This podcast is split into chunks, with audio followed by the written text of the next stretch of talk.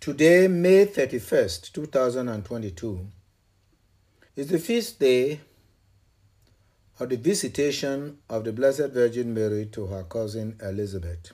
Our readings for this feast day are taken from first reading Zephaniah 3 verses 14 to 18.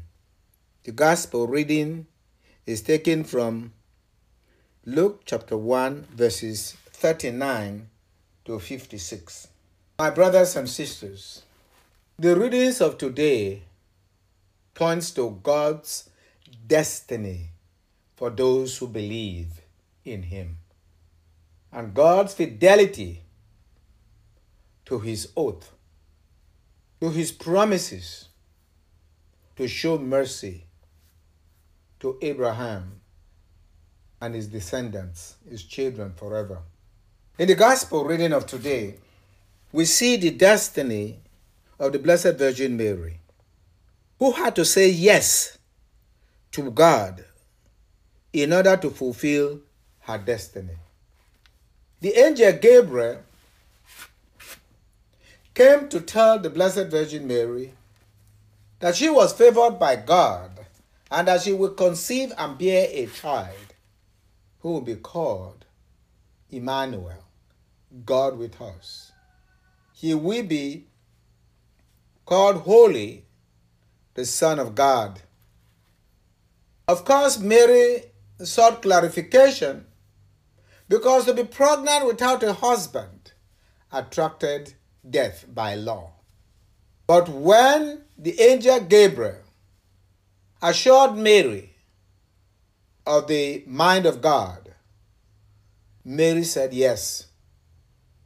And at that instant of the Annunciation, Mary became pregnant with Jesus. The power of the Holy Spirit will overshadow you.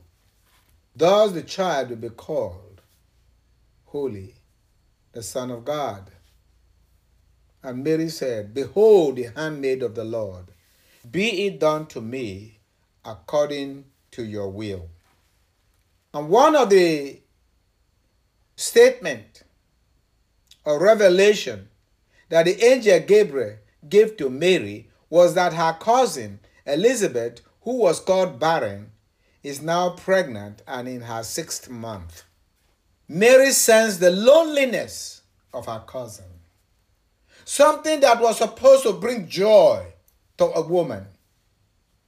Because Zechariah did not believe the angel, that caused him to be dumb. With Zachariah dumb and Mary pregnant, it will be interpreted as probably in our modern days cancer. That the woman was swelling because the husband could not even voice a support for her. Mary understood the loneliness of what is supposed to be a joyful state. And so the purpose of Mary visiting Elizabeth, or being of of Gab, uh, Saint, uh, Angel Gabriel telling Mary about this, was to cause Mary to react. And so Mary reacted. For Elizabeth was pregnant with the forerunner of the child she agreed to bear. So she visited Elizabeth, brought joy to Elizabeth. And the way Mary greeted Elizabeth, Elizabeth felt life within her. She didn't need any conviction.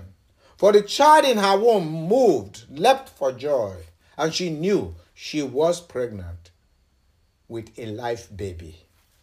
And so Elizabeth was the first human being to acknowledge Mary to be the mother of God. He said to Mary, Blessed are you among women, and blessed is the fruit of your womb. Who am I to be worthy of a visit from the mother of my Lord? Mary was inspired to compose a song of gratitude to God a song that also revealed her humility. Humility is power. With this knowledge that she is the mother of God. Elizabeth said, Blessed is she who believed that what was promised her by the Lord will be fulfilled. Mary said, My soul magnifies the Lord. My spirit rejoices in God, my Savior. The gospel of today brings the joy of salvation to the world. With Mary being the mother of Christ and Elizabeth being the mother of John the Baptist. And John the Baptist, as the forerunner of Jesus, also acknowledged, I'm not worthy to undo, untie the straps of his sandals. He must increase while I must decrease. This is courageous, based on knowledge, the gift of knowledge, one of the gifts of the Holy Spirit. And in the first reading of today, Zephaniah has already predicted this.